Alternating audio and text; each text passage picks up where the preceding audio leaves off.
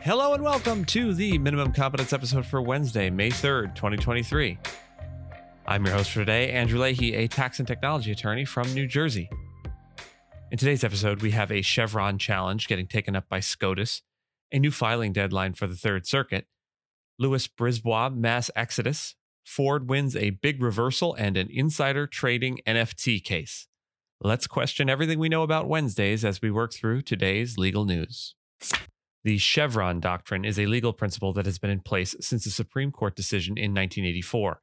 It states, in sum, that when Congress passes a law that is unclear or ambiguous, the courts should defer to the interpretation of that law made by the relevant federal agency responsible for administering it. The doctrine has been used in countless cases and has provided support for agencies to make decisions on complex issues without explicit instructions from Congress. Now, the U S Supreme Court has agreed to review the Chevron doctrine. The doctrine has been criticized by conservatives for years as fueling government overreach. The case taken up by the Supreme Court, Loper Bright v. Raimondo, centers on the requirement by the National Marine Fisheries Service that certain vessels fishing for herring off the Atlantic coast must hire monitors for conservation and management purposes. The challenge is being mounted by four New Jersey fishing companies who want the rule invalidated and Chevron pared back more generally. Conservative groups are organizing against the doctrine, with the case described as a, quote, textbook example of the conservative legal movement manufacturing a case. The U S Court of Appeals for the Third Circuit has adopted a new filing deadline of five p.m. effective from July first, despite opposition from a group of forty-three appellate lawyers who stated that the new deadline was, quote, undesirable and counterproductive. The deadline change applies to documents filed after the initiation of a proceeding in the court, but not to documents initiating an appeal or other proceedings. The court said that the move was aimed at improving work-life balance and avoiding late-night filings that deprive opponents of hours to consider and formulate responses. The new rule ends a practice by some of intentional late-night filings. At least one hundred twenty-five lawyers from Lewis Brisbois are leaving the firm to join a new offshoot boutique, Barber Rainin, which has been launched by former leaders of its employment practice. Barber Rainin's founders, John Barber and Jeff Rainin, said they were yearning for an opportunity to build something on their own. The majority of the departures are California-based labor and employment attorneys. The mass exodus roughly halves the size of the firm's employment group, which had about two hundred attorneys nationally. A federal judge in Detroit has reversed a jury verdict that ordered Ford Motor Company to pay Versata Software one hundred four point six million dollars for breaching a licensing contract and misappropriating trade secrets.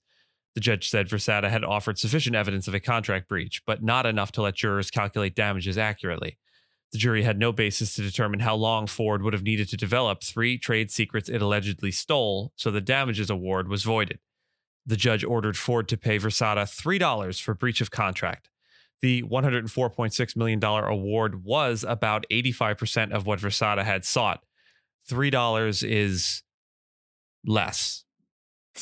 The trial of Nathaniel Chastain, a former product manager at OpenSea, the world's largest N F T marketplace, began with jury deliberations. He is accused of making more than fifty thousand dollars in illegal profits by buying N F Ts before featuring them on OpenSea's website and then selling them when their value rose. Prosecutors have charged him with one count of wire fraud and one count of money laundering, alleging that he traded on inside information to profit. This case is the first insider trading case in digital assets, and its outcome could have broad implications for assets that don't fit into existing regulations. Legal experts said the case could affect investment advisors, brokers, and others trading on material, non-public information. Chastain's attorney argued that the trades did not break OpenSea's rules and that the case was about whether Chastain intended to defraud OpenSea. And with that, thank you so much for listening to Minimum Competence, your daily news podcast for lawyers. If you're looking for more than Minimum Competence, links to further reading on all the topics touched on today are in the show notes. If you have any questions or comments, find us on Mastodon on the E S Q dot social instance. Reviews go a long way towards helping new listeners to find our show. If you have a moment and can leave a rating or review on your podcast player, we'd appreciate it. And if you know someone that might be interested in the story we cover, consider sending them the episode. Minimum Competence is available at minimum comp dot com and wherever you get your finely crafted podcasts.